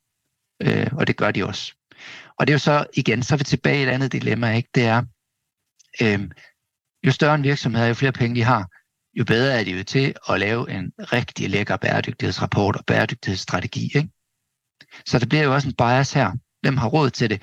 Øh, relativt til de mindre selskaber, som måske nok gør alt det rigtige, men ikke får det kommunikeret rigtigt. Det er en ting. Og så er der en anden ting, er, hvordan bliver det tolket af det her uregulerede marked øh, på, øh, på, når det skal have ratings, altså karakter, ESG, øh, kriter, øh, hvad hedder det, karakter. Øh, fordi der findes jo flere forskellige. Der er udover Sustainalytics, jeg nævnte før, så er der jo også Matter, S&P og den største i verden er MSCI. De står for 40 procent af det her. Ikke? De har lavet som model, ligesom når man kreditvurderer øh, selskaber med AAA og BBB og CCC. Ikke? Øh, så det får den der credibility. Men, men det, det, det er lidt tankevækkende er, at de kan jo godt have et selskab, Tesla er et godt eksempel, eller dårligt om man vil, hvor det ligger scoret mega godt hos den ene udbyder, og rigtig dårligt hos den anden. Fordi de vægter det forskelligt, de har forskelligt setup. Hvad gør vi så? Så derfor man er nødt til at forholde sig til det. Man kan ikke bare tage et tal og så sige, så er det sandheden. Man er nødt til at forholde sig til, hvad man synes. Der, der er mange dilemmaer i det, og det var så bare et, et mere af dem. Ikke? Der er også et andet dilemma omkring det her med, øh, med, med at man, man har snakket om, der er lavet sådan nogle undersøgelser om, at de virksomheder, som som scorer godt i ESG, at de har givet et rigtig godt øh, afkast, hvis man har været investeret i dem øh, de sidste år. Og det synes ja. jeg er sådan en interessant pointe, som, som bliver lidt angrebet med faktisk med noget af det, du taler om her. At hvis man er en virksomhed, som ligesom har vundet. Nu har du talt om Meta, og jeg ved ikke, om der er nogen, om folk synes, de stadigvæk er vinder, og nogle af de her big tech efter, efter de, seneste regnskaber her. Dag, ja. ja. Men, men altså, når man har vundet, og ligesom har en, en, øhm, et, et godt cashflow og sådan nogle ting, jamen, så er det lidt nemmere at lave den der rigtig fine rapport, og, og gøre de der luksus ting, og når man så ligesom bruger den rapport, og så kigger bagud, altså, så bliver det sådan lidt... Øhm, der, der er mange confounders, kalder man det, i hvert fald, ja. når, man laver, når man laver undersøgelser på det. Det er der afgjort. Det er der. Øh, og det handler jo også om for dem at blive i det gode selskab. Så jo, der er der noget understøttende undervejs også, men det, det, det, det er jo lidt ligesom at køre bilen ud over øh, kendstenen ved forhandleren. Ikke? Altså, den mister stor værdi øh, første dag, og så går det lidt mere slag og slag. Øh, det, det, det er jo bare omvendt her, ikke? At, øh, at der, der er en backlash på det. Det er klart, det er der. Hvad med fremtiden inden for ESG? Hvad, hvad, hvad tænker Jamen, du, hvad øh, byder de næste, næste år på? Jeg tror, det har jeg troet et stykke tid, så det har også lavet vente på sig, men jeg tror, at man bliver noget mere nysgerrig på øh, skatterapportering i sådan nogle selskaber her. Øh, at de øh, simpelthen øh, offentliggør, hvor meget skat de betaler i hvert enkelt land.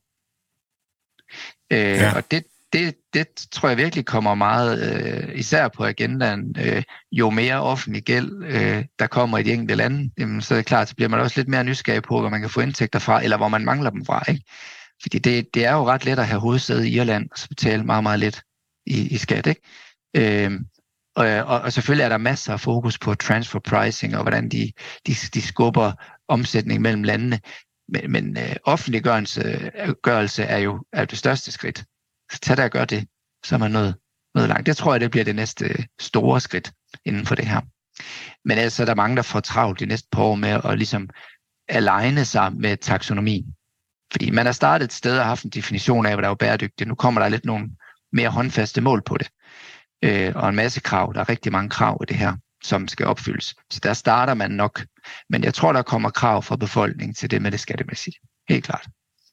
Christian, vi skal lige her til sidst, måske lige hvis du kan hjælpe os med lidt inspiration på nogle af de her ESG-ETF'er, som, som du blandt andet øh, kigger på, så, så hvis folk øh, sidder derude og, og kunne blive inspireret af, af det, vi har vores snak her i dag, som, som måske du lige kan løfte sløret på, hvor de skal kigge hen af. Ja, det kunne du tro. Jeg har, jeg, taget, jeg har faktisk taget fire ETF'er med, så må I bare stoppe mig ved nummer tre, hvis I kan gider at høre den fjerde. Men, Start lige øh, med at nævne dem alle fire. Ja, den første, den hedder Rise Sustainable Future of Food, og den næste hedder iShares Global Water. Næste hedder Luxor Global Gender Equality. Og den sidste, den hedder iClima Global Decarbonization Enablers. Jeg har valgt de her øh, fire, fordi de, de jo også øh, synliggør nogle af de dilemmaer, der er. Fordi det er både den første, Rise Sustainable Future of Food, det er en artikel 9, og øh, det er med bæredygtighed som, som hovedformål, og derfor kan det klassificeres som sådan. Øh, den øh, investerer i, øh, i verdensmål nummer to i hvert fald, men nok også nogle af de andre med, med, med klimaændringer, øh, som er nummer to, det er stop sult, eller i hvert fald bedre ernæring. Øh, sådan vælger jeg også at tolke, tolke det. Og så er der det med klimaaftrykket nummer 13, som de også går ind for. Så det er 34 forskellige virksomheder inden for bæredygtig fødevareproduktion, og øh, det kunne være, bare for at nævne en, øh, App Harvest fra USA, som ligger der i. Det er, det er i princippet et stort øh, drivhus, men, øh, men et lukket kredsløb, hvor du producerer mad på meget lidt plads med meget moderne teknologi og analysearbejde. I et lukket kredsløb, der ikke udleder noget til naturen, der ikke skal derud, øh, og samtidig får produceret en masse fødevarer. Det er jo ikke nyt at, gøre noget i, øh, i drivhuset, men det er nyt at gøre det øh, så bæredygtigt, som det gørs her. Så det er en interessant virksomhed. Også øh, på et ung stadie, og øh, kræver noget kapital, før de sådan for alvor op i gear. Så det er også en øh, risky business, det er det. Det er derfor, det er fedt at bruge en ETF, der har 34 forskellige for, øh, typer af virksomheder, som kan lidt af hvert. Ikke? Øh, men det kan være mange forskellige ting. Der er også nogle ting, der er lidt mere omdiskuteret hos bæredygtige øh, øh, investorer, og det, det, det er jo sådan noget som øh, præcisionsgødskning øh, øh, øh inden for landbruget. Altså, at man ikke ja. smadrer fertilizers ud over det hele, men lige får det dernede, hvor det skal være. Øh, der er jo også nogen, der synes, det slet ikke skal være der, og det anerkender jeg også. Men der er også noget med at få fødevarer nok til at stoppe sult, eller vi spiser sundere, ikke? Så det, det er igen et dilemma. Men det investerer den ind i, og det er deres hovedformål, og derfor er den også øh, gjort øh, vegansk, fordi et af de største klimaaftryk, det kommer fra produktion af kød. Så øh, den, den, den kører ned af den øh, tematik, som, som vender ind på det. Det synes jeg er et rigtig spændende område. Det gør, der sker rigtig mange ting. Kan du, kan du tage en mere, og så kan vores øh, lyttere selv øh, få lov at sidde og lave lidt research på de to, øh, på de to sidste? Ja, de skal, de, de skal ikke have det for nemt derude, nemlig. Nej, nej, det er klart. Det er klart. Jamen, øh, så lad os tage en artikel 8. Det bliver Luxor øh, Global Gender Equality. Og den går jo ud på, som navnet antyder, øh, ligestilling. Så det vil sige, at det er de øh, virksomheder, der har flest kvinder i bestyrelsen. Det er ikke fra inden skiftet, det er når skiftet er sket.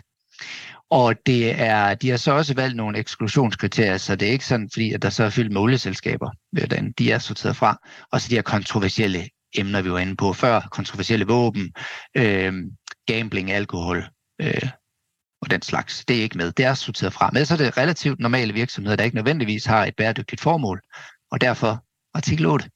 Men jeg synes også, den er interessant, hvis det er den agenda, der står højst på listen hos, øh, hos en selv.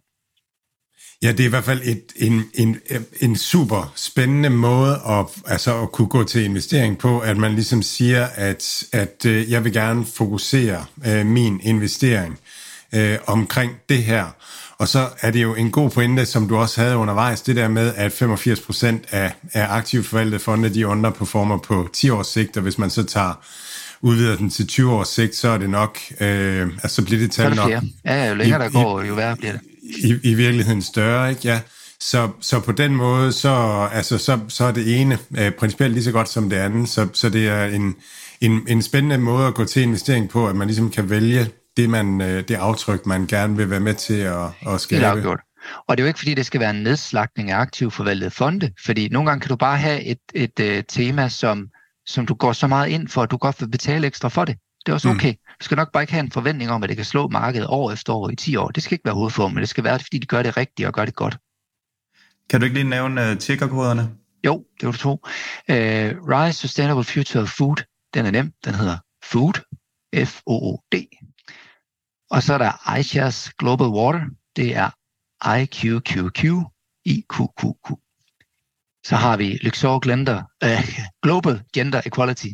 Den hedder VOOM, V-O-O-M. Og så er der iClimate Global Decarbonation, uh, øh, Decarbonization Enablers. Den hedder ECLM. Super. Perfekt. Christian, det har været øh, fantastisk spændende at, at høre om. Det er, det er, jeg har lært helt vildt meget om, ja, om, om ESG øh, som begreb, og så som, om, om den her måde at tænke investering på. Det har været super inspirerende. Tusind tak, for, fordi du var med. Jamen, det var så lidt. Det er jeg glad for at høre. Mads, lad os kigge på lidt på de her mange fantastisk spændende regnskaber, som, øh, som er kommet i løbet af ugen. Lad os starte over ved, ved Microsoft. En anelse bedre både på top- og bundlinjen. Øh, deres, den her cloud øh, business øh, Azure, den mødte ikke helt forventningerne, og det var også det, der sådan gjorde, at, at øh, aktien den bakkede en lille smule. Men øh, det er jo et spændende område, det her øh, cloud her, og, øh, og selvom at det ikke var sådan super godt, så er der stadig pæn vækst. Øh, hvad, hvad tager du med fra det her regnskab? Ja, men igen, at den her snak omkring øh, marginerne, øh, omkring øh, investeringer og så videre, øh, og det, det der blev talt, det man selv talte om på øh, øh, på på øh, earnings call, det var blandt andet deres GitHub, som som som er sådan en DevOps platform, der konkurrerer med øh, med GitLab, øh, og sådan snakker om øh, om om, om, øh, om infrastrukturinvesteringerne, øh, øh, som, som man, man satser meget på. Øh, Øh, og så, øh, ja, så er PC-markedet jo svagt. Men, øh, men rigtig meget omkring øh, marginerne. Og så mine tanker går meget på det der med, altså hvor, hvor skal de hen af på sigt og sådan noget, og kan de konkurrere med hele den her underskov af nye øh, tech-virksomheder, som har en arkitektur, der er bygget til clouden fra, fra starten af, og hvor jeg synes det her med, at at jeg synes ikke, min brugeroplevelse på, øh, på, på Microsofts produkter er særlig god som en lille og mellemstor virksomhed. Og det var netop også det, som, øh, som øh, analytikerne dobbeltklikkede på, at, at, at der virker de svage Microsoft, og det, det vil de jo selvfølgelig prøve at, at gøre noget ved. Så, øh, så, så, så, så det bliver rigtig spændende at følge de næste kvartaler, synes jeg, hvordan de kommer ud af det her. Om det bare er en cyklisk øh, nedgang, eller om det er sådan et udtryk for, at de bliver nødt til at investere noget mere for at, at blive ved med at, at have en, en stigende øh, omsætning og, og markedsandel. Så lad os prøve at komme over til Alphabet. Det var jo øh, det var heller ikke noget kønt syn, som, øh, som ramte investorerne den, øh, hvad var det, den 25. det er onsdag, øh, hvor, den også, hvor den dykkede rigtig meget. Øh, og øh, skuffer på, på toppen, og så, som du var inde på tidligere, omkring, specielt omkring øh, YouTubes ad, ad business, som, øh, som virkelig ikke var, var, var, var sjov læsning. Øh, ser du også det som hovedproblemet, Mads? Ja, ja, altså det er, det er det her, som vi har talt om meget her, det er, at re- digitale reklamer, det har været et, et, et duopol øh, tidligere mellem Meta og Google øh, på internettet. Og, og når man hører trade, The Trade Desk tale om, hvordan de kommer, kommer efter Google øh, med, med CTV og sådan noget, og der der er to ting, der, der afgør øh, en reklames pris. Og den ene ting, det er jo udbuddet. Altså, hvor mange steder kan man sætte en reklame op? Og det er klart, hvis man kan sætte reklamer op alle mulige steder, så falder, så falder prisen. Øh, og så den anden ting, det er kvaliteten af reklamen. Hvor godt rammer man den bruger, øh, som man gerne vil ramme øh, med reklamen? Hvor relevant er reklamen for brugeren? Og det sidste her med, med kvaliteten, det bliver ramt noget af Apples øh, ATT-forandringer. Øh, øh, og det er især YouTube, tror jeg, at, eller øh, det er YouTube, det går ud over. Øh, de har svære ved at targetere deres reklamer øh, relevant. Og vi ser YouTube have faldende omsætning, jeg tror for første gang øh, nogensinde. Øh, og så har de jo en, en modvind fra valuta, så, så i virkeligheden så er der en, en lille vækst, hvis man ser på det øh, valutaneutralt. Øh, og så over til selve søgemaskinen, jamen den, den bliver ramt også af det her med, at der er, et stor, der er rigtig mange alternativer og tiltagende gode alternativer med god targetering for reklamer. Så det, det er sværere at være reklamevirksomhed, end det var for fem år siden. Og det er det, er det jeg føler øh, presser Google. Så en anden ting, som jeg synes er lidt øh, med Google, det er sådan deres evne til at lave nye forretningsben den er ikke sådan helt vildt god. Altså, de har virkelig lanceret meget forskelligt, som ikke fungerer særlig godt, og senest har de jo lukket øh, Google Stadia. Så, så spørgsmålet er, om hvis de skal, altså hvis det man som investor køber ind på, det er, at de skal til at opfinde sig selv og finde nye. De er helt sikkert gode til artificial intelligence, men, men kan de også omdanne det til forretninger? Og er deres organisation øh, rigtig, rigtig øh, effektiv i forhold til, til de konkurrerende øh, virksomheder, der er derude. Så, øhm, så, så, men altså stadigvæk en fantastisk virksomhed, øhm, og, og, og er jo blevet billig, men, øh, men jeg tror, at det, der, der er også et men, synes jeg.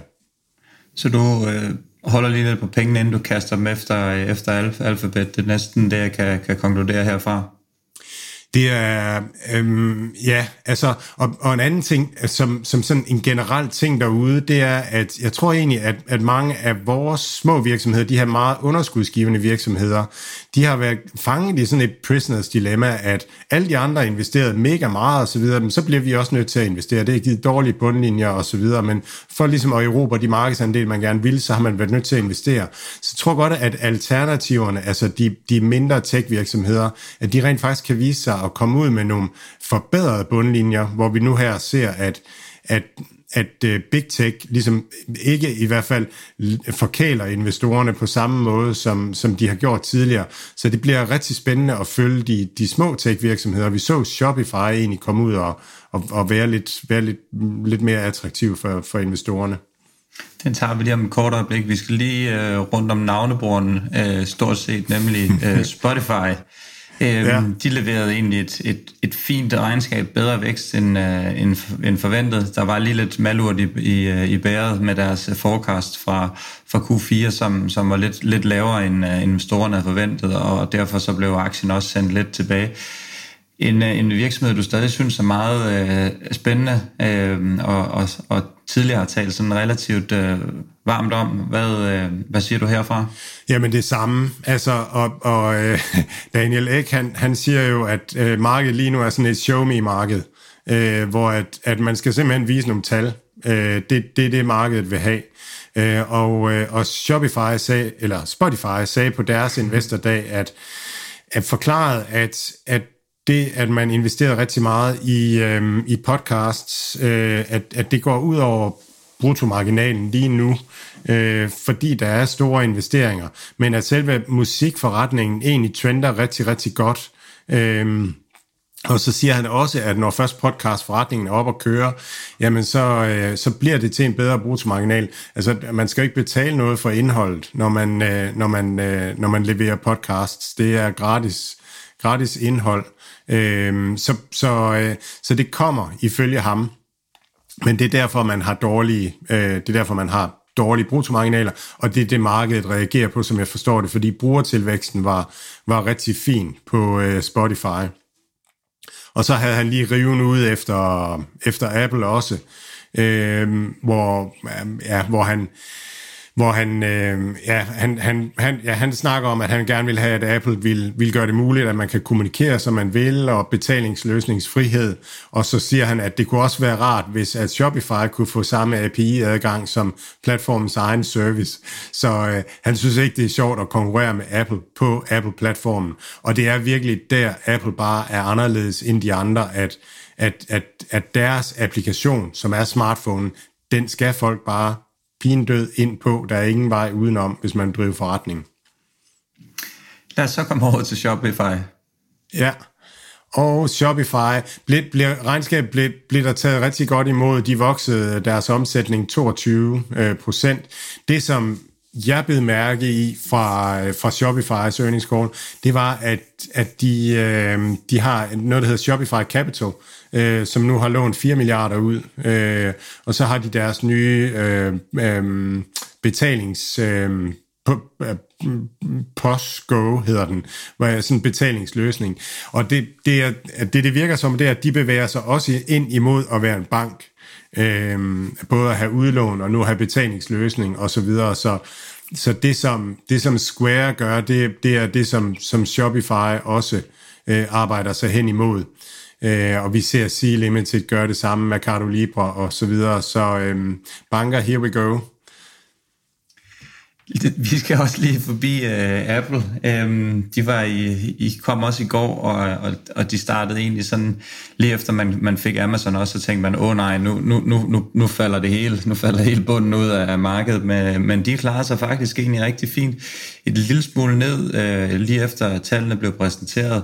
Um, det er selvfølgelig altid det her, deres blockbuster er jo iPhone, og der, der, der var det egentlig et lille, et lille, lille mis, hvis man kan kalde det det. Service og, øh, og, og Kina eller international var, var et lille mis, men, øh, men ja, her i eftermiddagen markedet åbne, så skal jeg lige love for, at øh, ja, jeg tror, at, øh, at investorerne fik øh, de rigtige læselinser i øjnene, og, øh, og i hvert fald har ændret syn på det. Den er oppe en, en 7-8 procent øh, as we speak.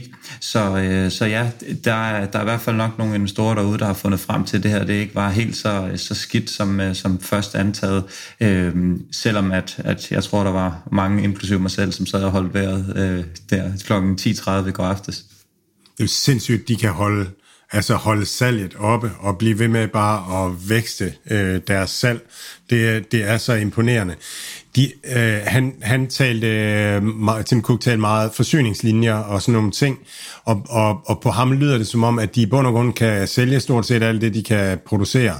Øh, så, øh, så, så det, øh, det virker det virker sundt øh, og godt.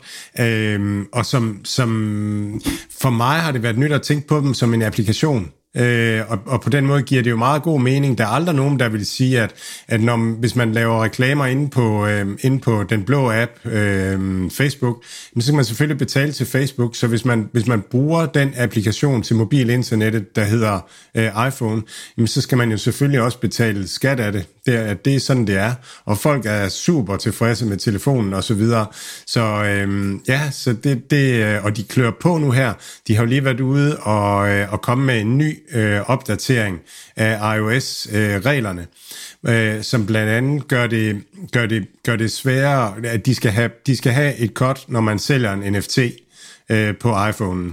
Og så skal de også have øh, et cut, hvis man som Instagram-bruger øh, booster sine opslag. Det skal svare til et in-app køb. Det er, det er ellers noget, som ellers øh, bliver brugt på øh, ja, Instagram, som jeg siger ikke også, så det er egentlig Facebooks omsætning. Det er en meget lille del af Facebooks omsætning, som går på de der boostede opslag, men det er jo sådan bare starten. Man har aldrig tidligere taget øh, et cut fra øh, fra reklamer, og man var ude og vidne det i sagen mod øh, Epic Games, at det gjorde man ikke. Men nu tager man, nu tager man hul på den også, og, og Meta har været ude og svare igen. Og det er også, altså, det, det, det er sådan nogle ting her, som gør, vil gøre mig nervøs som Meta-aktionær, øh, at, man, at man står i det her. Jeg kan se, at jeg fik lidt notifikationer om, at de er på vej til den bedste dag siden 2020, oppe her over 7 procent. Øhm, Amazon... Det, man, man kan se en, en smilende Mathias her. det redder det lidt af mit Kida-bras i dag i hvert fald. øhm, lad os komme over til Amazon. Øh, ja, jeg ved ikke, om det var så slemt, som, øh, som, det, øh, som, som, øh, som, som tallene giver, som jeg sagde i går. Øh, jamen, da tallene blev lagt bord, der var der, det styrtede den til, til minus 18 procent. Øh, nu er det lidt bedre, omkring 9 procent ned i dag, eller sådan noget. Øh, så ja, det kan jo passende spørge dig, om altså, øh, følge dig, var det så slemt, som, øh, Nej, jeg synes, det var, jeg synes, det var glimragende øh, regnskab. Altså, det marked fokuserer helt vildt meget på øh, AWS. Altså, det er øh, Amazons øh, værdi, det er, det er AWS, og, og, og, og det er nok heller ikke det er nok heller ikke helt galt. Men hvis man ser på om, altså AWS omsætning, så er den øh, 20 milliarder, øh, 20,5 milliard i, øh, i, øh, i Q3. Øh, og hvis man ser på others, som indeholder reklamer og så lidt andet øh, snask, så er det halvdelen af det. Øh, så jeg vil tro, at, at overskud på reklamer er, er øh, ja, er, er, altså er på sigt, er, hvis, man, hvis man ser på det nu, er, er, er det samme eller bedre på reklamer, fordi det er en høj margin. I uh, cloud services, der skal man jo købe de her server og, og, og så videre, og drive det og have energi og, og så videre. Øhm, men, men cloud, cloudene er ikke vokset så meget, som man havde håbet på, og, og det er jo også fordi, at, at, at når der er nedgang i den økonomiske aktivitet, vi havde Silvergate, som, som næsten ikke havde nogen øh, bitcoin-transaktioner, transaktioner på deres sendplatform. Alt sådan noget, det gør jo, at der er mindre aktivitet øh, på, på, på clouderne, øh, og, og det er noget af det, man ser. Og så, øh, og så bliver markedet bekymret for, om jamen, hvordan går det så fremadrettet? Øh, er der en, et lag på, hvornår at, at kunderne ligesom kommer ind på cloud-platformene? Hvor stor bliver den her cykliske øh, nedgang? Men men hvis man sådan ser på de segmenterne i Amazon, jamen så, øh, så vokser øh, der, hvor Amazon sælger direkte, altså 1P øh, e-commerce vokser 7%, 3P øh, e-commerce vokser 18%, og det er højmargin, øh, den her del af forretningen. Subscription, øh, altså øh, deres Amazon Prime vokser 9%, øh, reklamerne øh, vokser 25%, øh, og AWS vokser 27 procent. Så alle de attraktive dele af Amazon, de vokser rigtig godt. Øh, og så, og så 1P-segmentet, som nu udgør under halvdelen af omsætningen, vokser ikke særlig godt. Så jeg, jeg, også, men altså, og så Amazon tjener ingen penge, de investerer hele baduljen i, øh, i, øh, i AWS, og så i deres øh, logistiknetværk. Og det er igen det her, som Daniel Ek siger, show me... Øh, show me market, at, at, øh, at der, der skuffer det. Så det er min tolkning på det, men jeg synes, jeg synes virkelig, markedet overser den her kæmpe e-commerce platform, som bliver bygget i Amazon, den her kæmpe muskel. Øh, når man ser i, i tredje kvartal, så udgør Shopees øh, vækst i GMV, den udgør øh, 20% af Amazons vækst i øh, GMV. Øh, og det er, det er det laveste tal siden øh, ja, siden 2018, hvor man var dernede. Altså så, så, øhm, og det har været op på 100% det tal. Så Amazon brager igennem i forhold til Shopify, og det, det er bare et, et styrketegn de her AWS-omkostninger, de var også måske en lille smule højere, end, end, uh, end man regner med. Det, det kan godt skyldes de her ja, energipriser, som også mm. er steget meget i forhold til deres, deres server, som, som skal bruge uh, noget strøm og noget nedkøling og alt muligt, for det uh, ikke, ikke brænder sammen. Så det var i hvert fald også en, en del af nyttigere, der var ude og, og sige, at det var, det var grunden, og det, det kan man jo sige, nogle, det kan godt være, at det stabiliserer sig uh, lidt mere i fremtiden, så på den måde kan det også nedbringe noget af det, fordi det er jo ikke lige sådan en, en, en lille MacBook 13-tommer, øh, som de lige har stående med, med deres ting på. Øh, det er, det er kæmpe haller, som, øh, som, som holder alt det her data. Har du mere til, til Amazon? Nej, altså jeg, jeg, jeg synes for mig var det sådan super. Det går godt i den butik, så, så er jeg glad aktionær. Vi skal over til Facebook og Meta som vi sagde, det var ikke, det har nok ikke været nogen sjov oplevelse for, for, for Mark Zuckerberg. Det går jo, det går jo ikke så godt, øh, og det, øh, ja, det, det kunne man også se på aktiekursen, så øh, da den satte sig en, en 5-28 procent, tror jeg det var. Øhm, hvad har du omkring øh, Facebook, udover hvad du allerede har, har bragt til bordet? Jamen, jamen det, er jo, det er jo det. Altså, det er jo det her med, at præcisionen af deres reklamer, altså kvaliteten af deres reklamer, er faldende på grund af ATT. De har ikke ligesom Google en, en um, Googles søgefunktion, den er, jo, den er jo uden for iPhone, den er jo i browseren, meget af den i hvert fald. Øhm, så, øh, så Google har en, en, en, slipper lidt nemmere udenom det der, uden påvirkning af forretningen, men, men der bliver Facebook ramt fuldt ud af, af ATT, og så samtidig så bliver man ramt fuldt ud af Connected TV, e-commerce platforme, fintech, alle de andre steder, hvor der kommer digitale reklamer. Så det er en, en forretningsmodel, som der er ildebrand i. De, de har jo stadigvæk to af, af verdens mest øh, populære apps, som, som stadigvæk bliver brugt øh, flittigt. Blandt andet er, er også to nok mest den ene, WhatsApp. Jeg, jeg er måske en lille smule i tvivl. Måske TikTok er overgået, så, eller har overgået dem som, som verdens, men så er det i hvert fald klart nummer to og tre, WhatsApp og Instagram. Kan de ikke få mere, få mere ud af det? Det er med med mange brugere, som, øh, som bruger deres produkt hver eneste dag, som, øh, som tidligere har brugt Facebook, men som, som så er over på det andet. Jo, men, men det er jo også et problem, at, at, de har, altså, at, at de ligesom har penetreret markedet så meget. Altså, det er ikke sådan, at, at de har 50 millioner brugere, og de har hele verden åben for sig. Altså, de har alle de der brugere, og det er priset ind, og nu, nu falder øh, reklameindtægten per reklame, og øh, ja, og, og derfor så, men, men man kan ikke rigtig, man kan ikke sige, om vi vækster bare antal brugere rigtig, rigtig meget. Det er svært øh, at gøre og folks, øh, altså at det der betyder noget, det er jo også eyeball hours, hvor lang tid kigger vi på Facebook, og det at vi nu kan se, om lidt kan se øhm, Netflix og HBO og Disney Plus og alt muligt andet på telefonen og sådan noget, det gør jo også, at, at øh, at, at, at, at øjnene flytter sig et andet sted hen. Så jeg har svært ved at se, øh, jeg har svært ved at se den der rigtig spændende opside, øh, på kort sigt i hvert fald i, øh, i Facebook.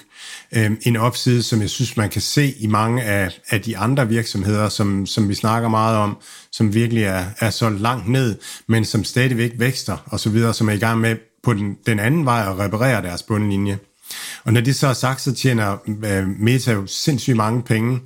Øh, Brad Gersner fra Altimeter Capital var jo øh, sendt et brev inden regnskabet, et åbent brev uh, til, til Mark Zuckerberg, hvor han skrev, uh, det var eller med overskriften var, uh, nu skal vi trimmes og han foreslog at fordoble frit cashflow øh, til 40 milliarder dollars ved at skære 20 procent i de ansatte, ved at investere 5 milliarder mindre i, øh, i, øh, i metaverse og 5 milliarder mindre i artificial intelligence.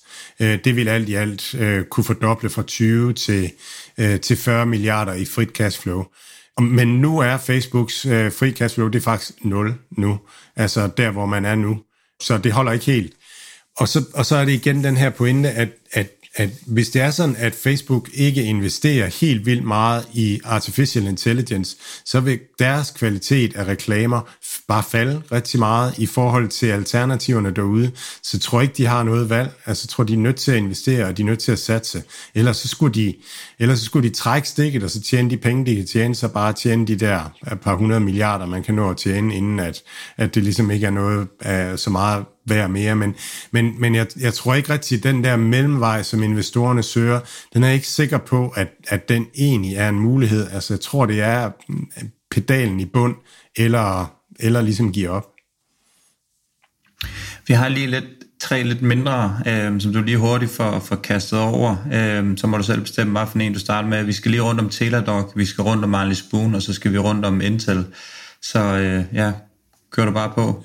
Ja, øh, Intel, Intel-regnskabet hørte jeg. Det, det er meget spændende. Altså, det, øh, jeg ved simpelthen ikke, hvordan det er som investering. Der er så mange bevægelige dele, ikke? men det her US Chip Act med, at, at der kommer støtte til amerikanske øh, foundries øh, fremadrettet, øh, og, og, og Intel har jo, øhm, de, har, de, har, de har lavet en IPO med deres Mobileye øh, virksomhed, som nok gør den del af virksomheden mere synlig og, og mere værd øh, på, i regnskabet.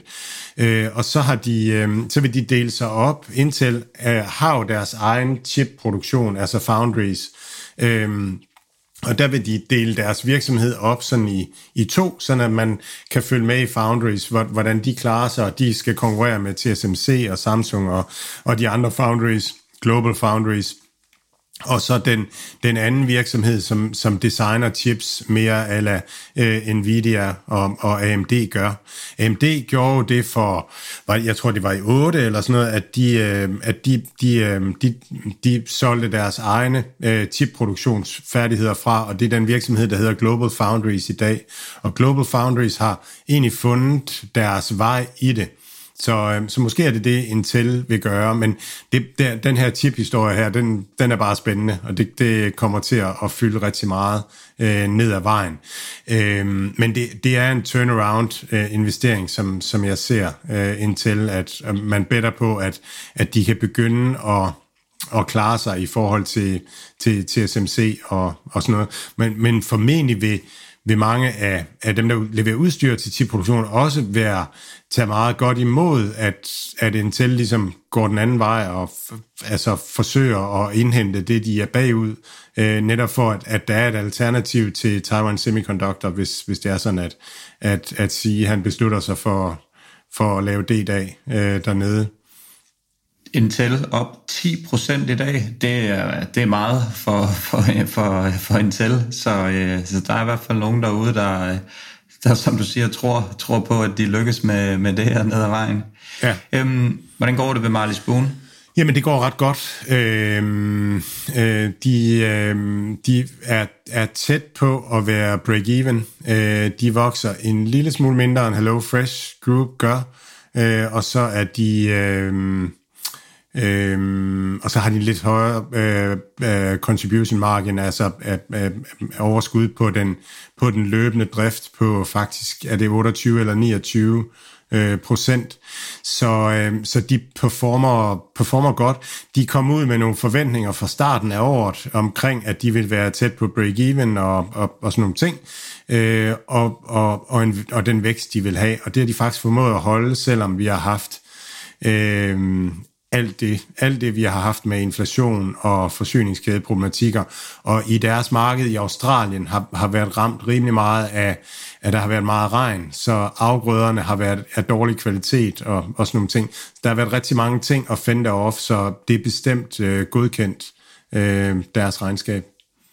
0, den, steg, den er stedet 30 procent i dag, kan jeg se. Stadigvæk 0,2 øh, også, i, også i US dollar. Den er vel stadigvæk priset til en konkurs, eller hvad?